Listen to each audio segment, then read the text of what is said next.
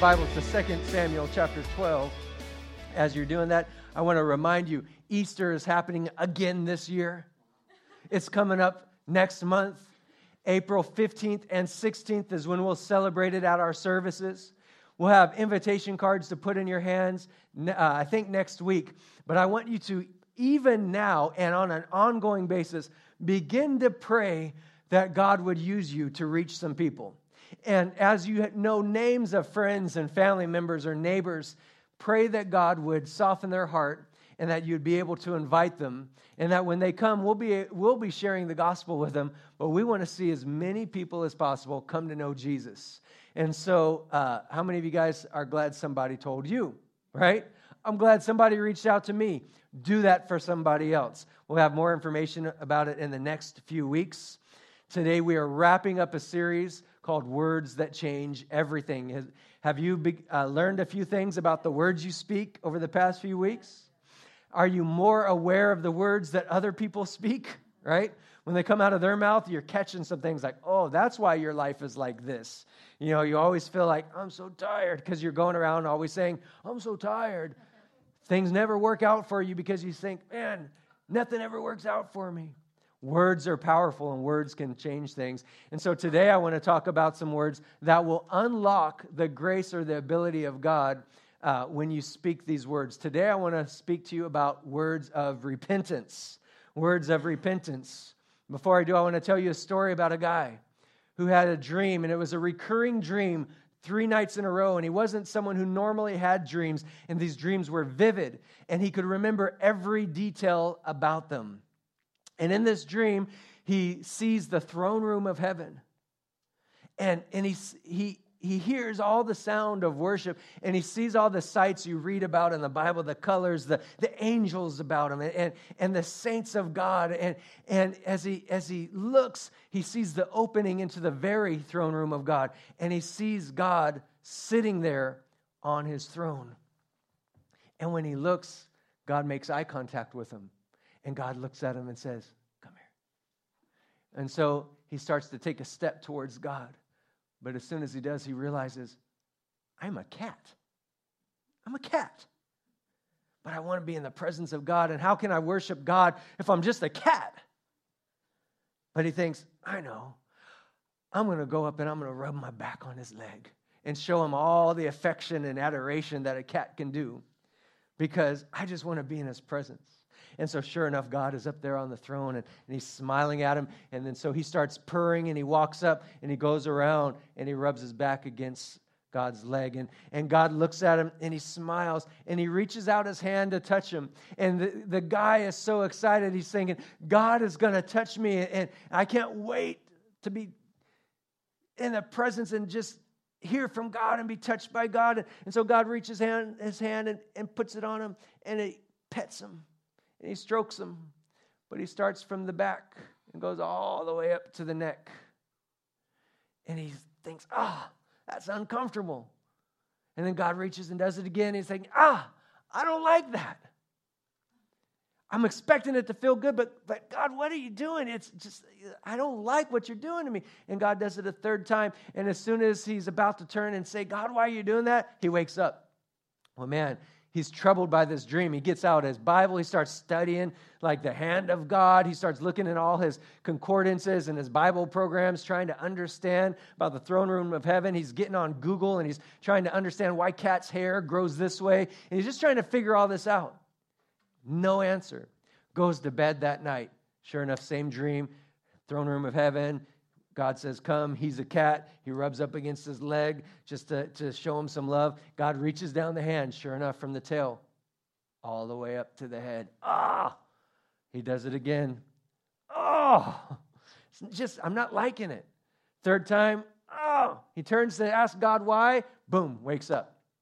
Man, he's troubled by this. He says, I'm going to spend the day praying and fasting and, and supplication before the Lord. I'm going to call my friends and ask them if they have any insight. I mean, he's emailing Scott and saying, Can you get some discernment on this? Nothing, nothing, nothing. Goes to bed that night.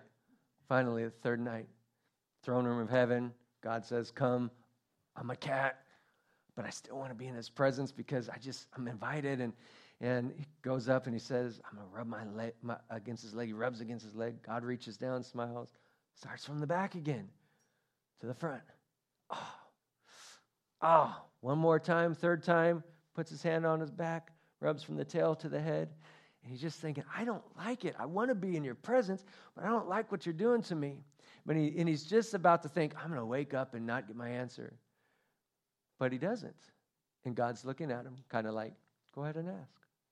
So sure enough, he takes the opportunity to ask God, and he looks up at him and he says, meow, meow, meow. Because remember, he's a cat. But fortunately, God speaks cat. So God's like, meow, meow, meow. Fortunate for you, I have the gift of interpretation today. he looked up at God and said, God, I just want to be in your presence. I want your hand on my life. But, but it's so uncomfortable every time you keep rubbing me from the back to the front. Why do you keep rubbing me from the back to the front? And then God looks at him and says, Turn around. You see, we want God to adjust to us, but we need to adjust to God. We want God to change things so we can keep going the direction that we're going. But God's saying, You're not going to experience my grace and comfort and everything that my hand provides in the way I want it to until you turn around and turn around. And some of us, we keep trying to go to God, but it's not comfortable. We don't like the results. And God is inviting us in, but He says, turn around. That's what repentance is. In fact, repentance really, we think about repentance and, and, we think you're going this way, and then repentance means now I'm going this way. It's, it's a change of direction. Well, that, that's partially true, but really, repentance, what at the heart of it is, it's not just a change of actions, but repentance is really a change of mind. It's a, it's a change of mind. And, and it's when some truth comes in that I have not embraced or surrendered to, even if you were aware of it before. But uh, you can be aware of truth but disagree with it. Like, I know that. Um, I know that that sticking my finger in a light socket's not going to have positive results. But there may be something about I just do it anyways, right? You think that's stupid. The truth is, you shouldn't do it. I might be aware of it, but I do it. You, you can think of examples that actually are real, realistic and re- apply to you. So, but it, it, repentance is when in my mind I come to grips with what God says. And I say, or in my heart, you know, how internally, and I say, God, you're right, I'm wrong. I'm going to change and bring, come into alignment with that. I'm embracing that. I'm surrendering your truth. Which, by the way, is what God has been speaking to us all along, is His truth. And, and, and then, as a result, we change our direction. The change of direction, the new life, the different life, you know what that's called? That's called the fruit of repentance. The repentance took place here before the Lord, and uh, the fruit of repentance, or the, the, the results of repentance, that's what you see when someone's going a different direction. Repentance. I want to talk to you about three stories from the Bible about people who repented. Because oftentimes we think repentance only and always comes through a bold preaching of the word and, and identifying you know god in his holiness and you in your sinfulness and, and we've got to point out your sin and and how many of you are would say yeah that's happened to me and i did recognize it and i repented right that, that's happened to me um, many times by the way but at least the first time for sure where i came into a place where I am not living in congruence. I'm not living in alignment with the truth of God. I know what God says, but I'm not living in agreement with that in my heart and in my actions and so forth. So therefore, I'm not truly surrendered to God. Um, and I was confronted, hey, Daniel, you need to make a, change here. Okay. And I did. And, and, that was when I was 17 years old. And it, it was a little bit like that. The story in 2 Samuel is one of David. David was a man of God. I'm going to tell you about three different people. The very first one's a man of God. He loved God with all his heart. He danced before the Lord. He worshiped God. He wanted the presence of God so bad that he brought the ark of the presence of God to his house.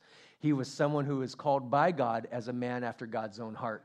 This is a guy who is one of the heroes of the faith. If you were to identify the top five, you know, most adored people in the Bible, uh, outside of Jesus, you'd have like Abraham, you'd have Moses, you'd have David. Like he, he's definitely in the top three there. In fact, the Bible even calls Jesus the son of David because he came from his line. He's, he's highly regarded by God and man. He's a man of God. But this man of God found himself in a very ungodly position. There was a time in his life where he should have been at war with all his people because he was the king and he should lead them out to battle, but he stayed home.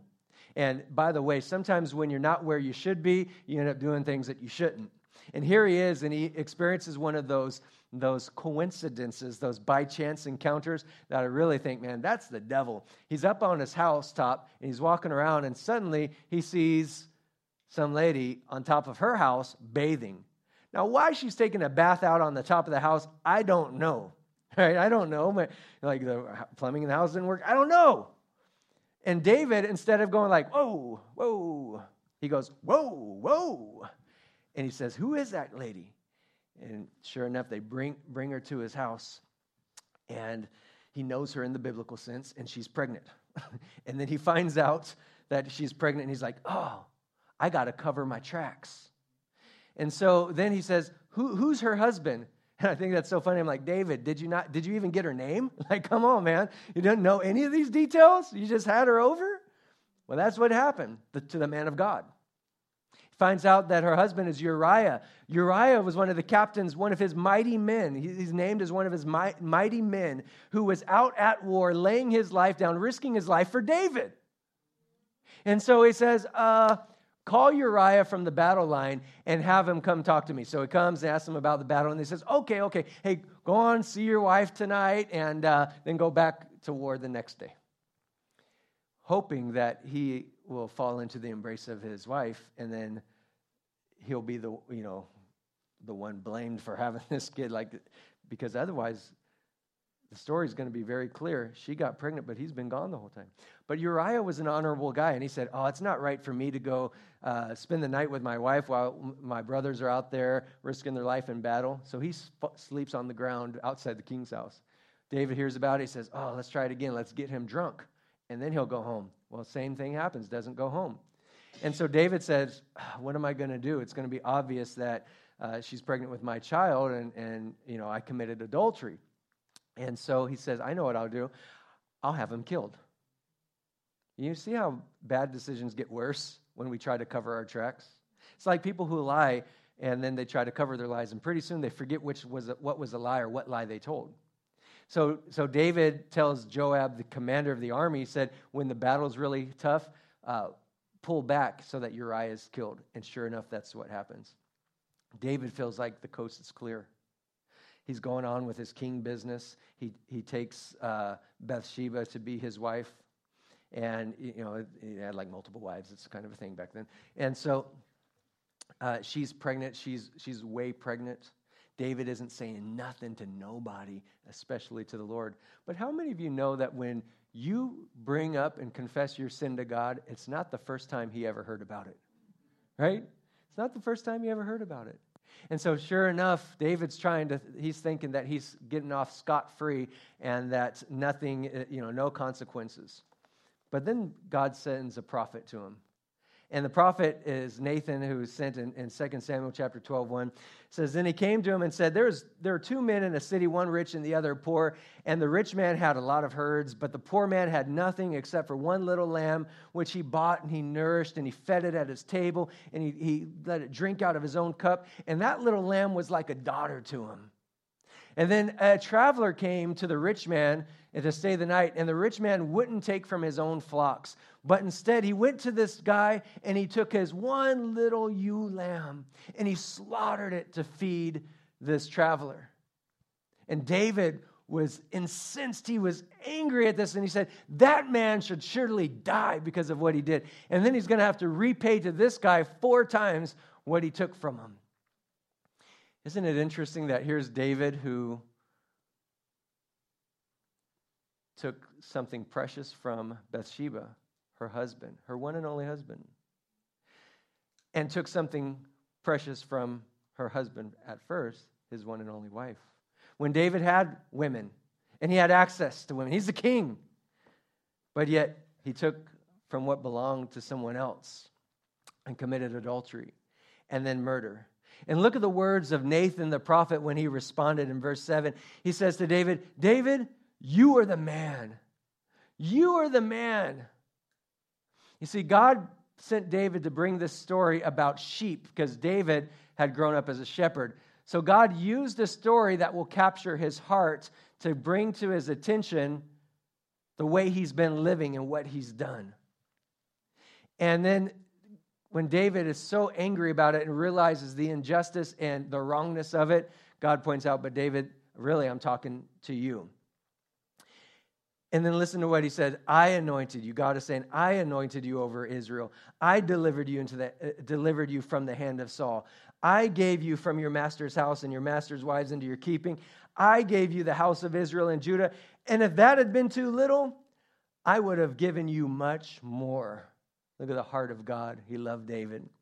He said, Why then have you despised the commandment of the Lord to do evil in his sight? You've killed Uriah the Hittite with a sword, and you've taken his wife to be your wife. You've killed him with the sword of the people of Ammon.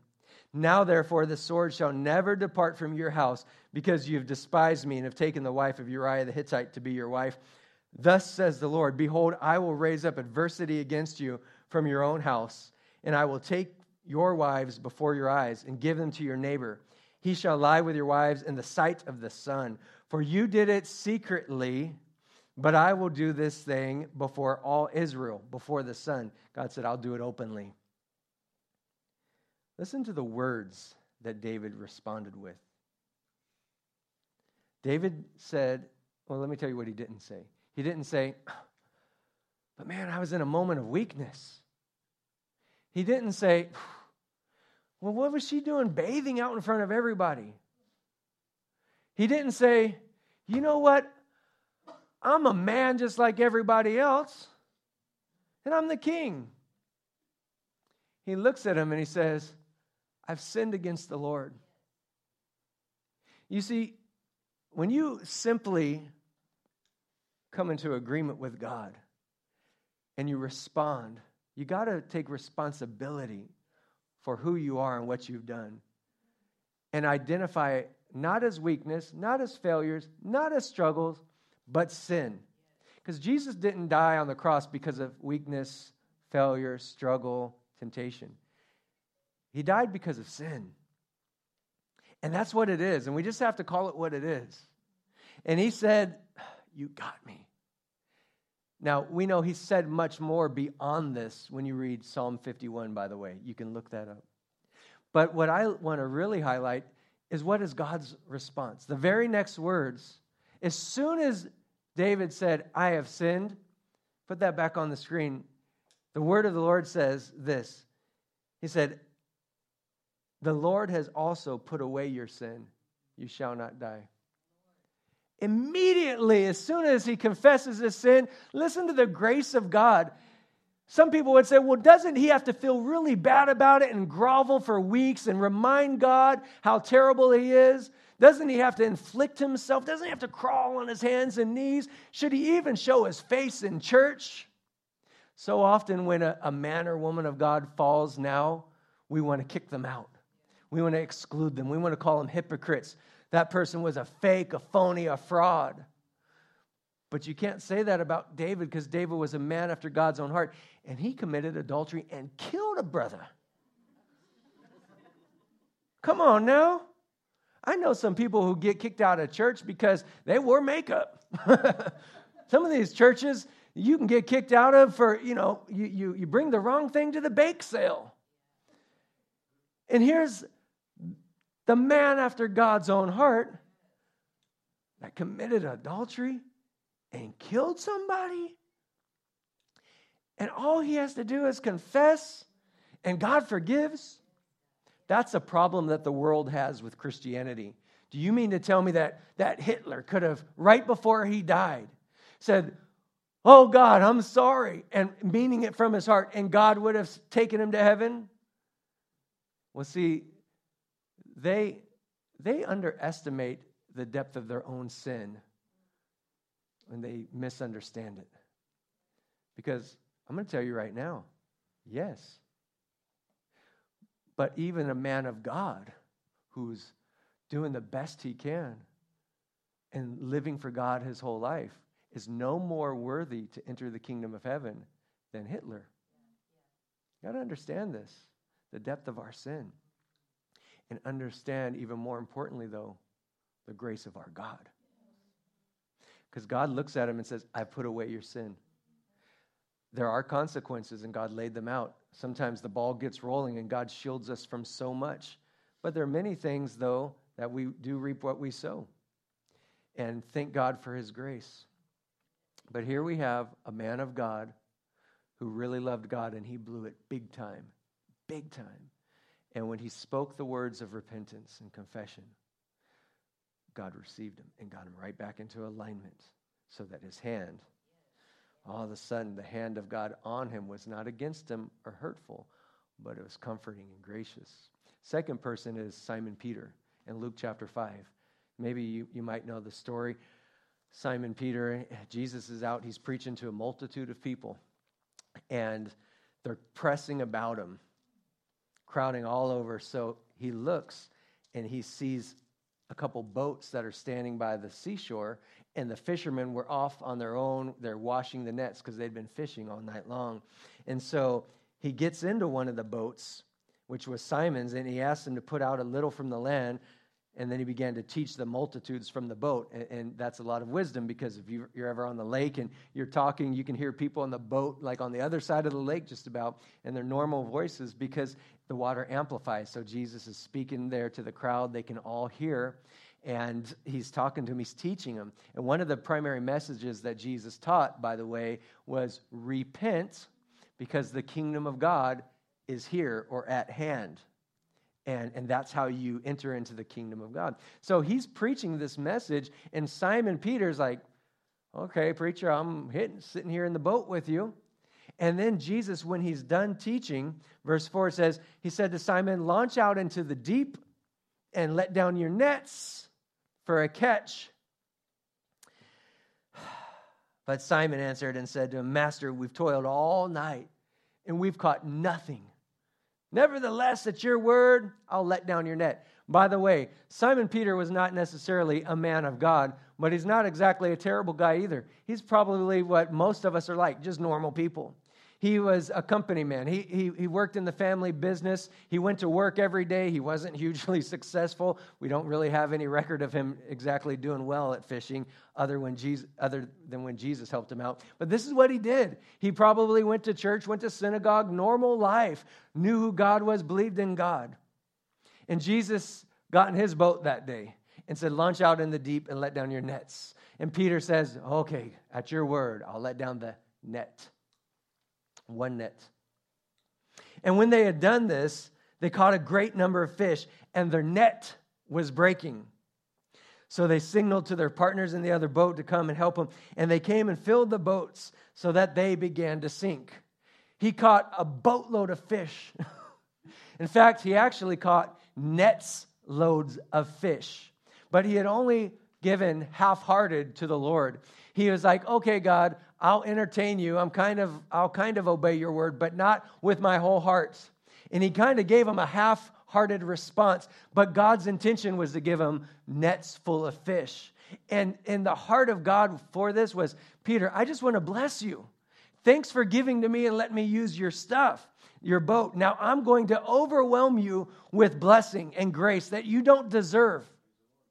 And so, fish by the multitude were get, trying to get in that net, and the net was breaking. They signaled to their partners, Come on over. They put the fish in the boats because they don't want to lose any. Because, by the way, this is not, oh man, we caught a bunch of fish. We're going to have a good barbecue. This is money. This is money. I'm a fisherman, commercial fisherman. And those are dollar bills or whatever they had, you know, getting out of my net. So they put them all into the boat. Peter, though, he recognizes something miraculous just happened. You see, Peter had already met Jesus. He had known Jesus, he had interaction with Jesus. The chapter right before this, uh, Jesus comes and he heals Peter's mother in law, which, by the way, is why some people believe that Peter denied Jesus later on. Write it down, explain it to your friend later. Nevertheless, he knew who Jesus was But he didn't really know who Jesus was until the grace of God and the power of God showed up in his life. And not only did he recognize who Jesus was at that point, but in the presence of knowing who Jesus is, or in that time of knowing who Jesus is, he recognized who he himself was. And the Bible says he fell at Jesus' knees. Why didn't he fall at his feet? Because the boat was full of fish, at least knee deep there. And so there's an abundance of provision, and he falls at his knees and he says, Depart from me, because I'm a sinful man. There was no, Peter, you've done this, this, and this wrong. It was simply that the goodness and grace of God showed up in power in his life. God did something for him that he didn't deserve. And the power of God, the grace of God, the goodness of God caused him to repent. And the Bible tells us that it's the kindness or goodness of the Lord that brings us to repentance. It's not just the judgment and the fiery fear of God, which works with some people at the right time but it's the goodness and kindness of God. And Peter recognized, I don't deserve this. And now all of a sudden, though I've known you, now I truly know who you are. And at this point, I'm really prepared to admit who I am and my need for you. And for some of you, maybe that's what God wants to do in your life to pour out his power, display his power and grace. But all of us, when he does it, the proper response is, I'm overwhelmed by who you are, God. And Lord, I, I want less of me. I want more of you. I want I don't want my old life. I want the life you have for me. Now, listen to what happens, though, in the story when we see repentance. So they signaled to their partners. The partners came over. They all saw the catch and they were amazed by it. So they bring that, uh, they start bringing that back to shore. They're amazed by it. And Jesus, by the way, he, he sits there and he says, Don't be afraid. For now on, you'll catch men. And some of you single ladies might think, that's a word from the Lord for me. Woo, I'm going to catch me some men. What? Who just said that? I'll take it. It's a word of the Lord for you right there. Uh. But the, in the context, let's get to the context. He's talking to Peter and he said, when it comes to my heart for evangelism and reaching out, I don't want you to throw in a line. I want you to throw in nets. Because when I see people coming into the kingdom, I see them coming by the boatload. And when I send out my word, that's the kind of effect that my power at work in you will have. But if we give a half hearted response to the Lord and we only invite a couple people, or maybe I invited someone last year, God's saying, that's not what I have in mind.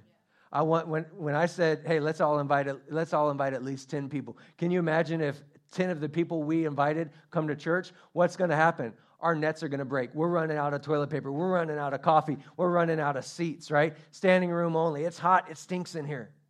What's happening? Boatloads of evangelism, which is the picture God wants to get across there as well. But here's something really interesting. They get back to shore. Now, remember, this is the biggest catch they've ever caught in their life. It's a miraculous catch. You know what that means to the fishermen? We're rich. But look at what they do. The very next verse in verse 11 says, When they had brought their boats to land, they forsook all and they followed him. They didn't sit there and th- say, Thanks, Jesus, let's go fishing tomorrow. They looked at all that provision and they looked at him, the provider, and they said, I'm going with you and they forsook everything.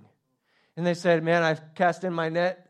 I should have done my nets, but really, I'm going to give up my boat too now because I'm going to go with you. And from that day on, they never lacked. They never had to go without. Why is that? Because they were tapped into the source. They were out in the desert and there were over 5,000 people. There's five loaves and two, uh, two fish. And yet Jesus fed them all. Why is that? Because he's our source. And they recognize that after that time of repentance, Notice Jesus didn't say, Oh, you want me to depart? No, he said, You just turned around, and now I can keep doing this in your life. Tell the person next to you, you need to turn around. Last story Zacchaeus. Chapter 19. Zacchaeus was a, a wee little man, was he? If you grew up in kids' church, you know that song. Here's the story Jesus, the man of uh, uh, of the hour, the prophet, the teacher, the miracle worker, the Christ, the anointed one, the Son of God, the Son of Man.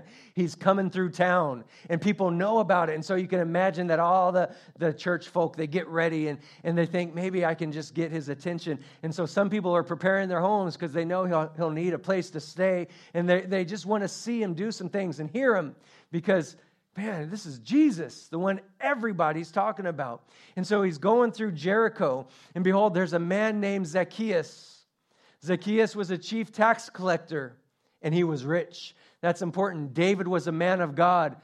Simon, he was just a normal business guy. Zacchaeus, he's the scum of the earth. He's a tax collector. I mean, we don't even like tax collectors today, but back in their day, they were like the dirt under your feet because a tax collector, to ident- be identified as a tax collector, you're a Jewish person who turned against your people to side with the Romans, who were the occupying nation, who enslaved your people, and they, they uh, would take taxes from the Jewish people. And so here you are, a Jew, going and collecting taxes from Jewish people to give to the Romans. That's bad enough. But here's how it would work the tax collectors would come up and, you know, here, here's James and say, well, James owes 50 bucks or, or shekels or whatever. You owe 50 bucks, but I'm going to tell you, you owe $100. So, hey, you got to pay up a 100 bucks because whatever they would collect in addition, they would keep for themselves. And so they were ripping their own people off. And if James said, Man, I'm not going to pay you, you're ripping me off, he'd just go tell the Romans. The Romans would come carry him away to prison, carry his family away, kill him, do whatever they wanted. So you had to pay up, pay up. And you would have despised Zacchaeus because he's a dirty, rotten criminal, turned on his own people despised. No one liked Zacchaeus. And not only was he bad, but he was really good at being bad because the Bible says he was the chief tax collector and he was very rich. But Zacchaeus was a wee little man. And he hears about Jesus coming and he sought to see him, but he couldn't because of the crowd. So he's running up and jumping, like, can't see him, can't see Jesus. And no one's letting him in because no one wants to give Zacchaeus any help. They hate him. Get out of here, get out of here. So Zacchaeus goes and he runs ahead and he climbs up a sycamore tree with his little arms, gets up there, a sycamore tree, so that he can see him because Jesus was going to pass that way. And when Jesus came to the place, he looked up and he saw him. And then he spoke to him and he said, Zacchaeus, make haste and come down, for today I must stay at your house. What just happens? All these people, man, we got church leaders there. We got rabbis and, and priests and ministers and Pharisees and people who have lived right and prepared a place for him. And all of a sudden, Jesus looks at Zacchaeus and says, I want to come to your house. And listen to what how Zacchaeus responded, or what, what he did. It said, So he made haste, came down the tree, and he received him joyfully. Do you know there's people out there who have been given up on, who, who we would think there's no hope, that they're so far from God or they don't even care about God, there's no interest, or God doesn't even care about them? That if they would simply be in the presence of Jesus, that they would receive him joyfully. Oftentimes we think, ah, I don't want to say anything to that person because what are they going to say? They're going to totally get in my face or whatever. You know, there's so many people who are the lowest of the low in man's eyes, and Jesus is sitting there saying, But I want to spend time with you. And they would receive him joyfully. That's why it's so important when we come together, by the way, and we say, Let's worship the Lord together. And we're welcoming the presence of God. And the presence of the Lord is here, not just for us, but because there's somebody who God is saying, I need to be at your house. And when they experience the presence of the Lord, they say, I'll receive you joyfully. So look what happens, though, because we don't see the repentance take place yet. Verse 7 says, When they, you know who they are, those people who say those things, when they saw it, they all complained, saying, He's gone to be a guest with a man who is a sinner. Can you imagine that? Jesus goes to hang out with a sinner. Sounds like my story. Then Zacchaeus stood and said to the Lord, Look, Lord, I give half of my goods to the poor. And if I have taken anything from anyone by false accusation, I restore fourfold. And Jesus said to him, Today salvation has come to this house, because he is also a son of Abraham. For the Son of Man has come to seek and save that which was lost. We have the story of Zacchaeus repenting. And he says, I'm turning. And if I've stolen, I'm giving it back. I'm restoring. What we don't have is a message that Jesus preached saying, Zacchaeus, you're a tax collector, you're a bad person, you need to repent. We don't have that, and I don't think that it happened. I think that here's an example of another way that God brought this person to repentance. You know what he did? He gave Zacchaeus dignity and honor. Everyone wanted Jesus to come to their house, but only one person that day was honored by the Lord.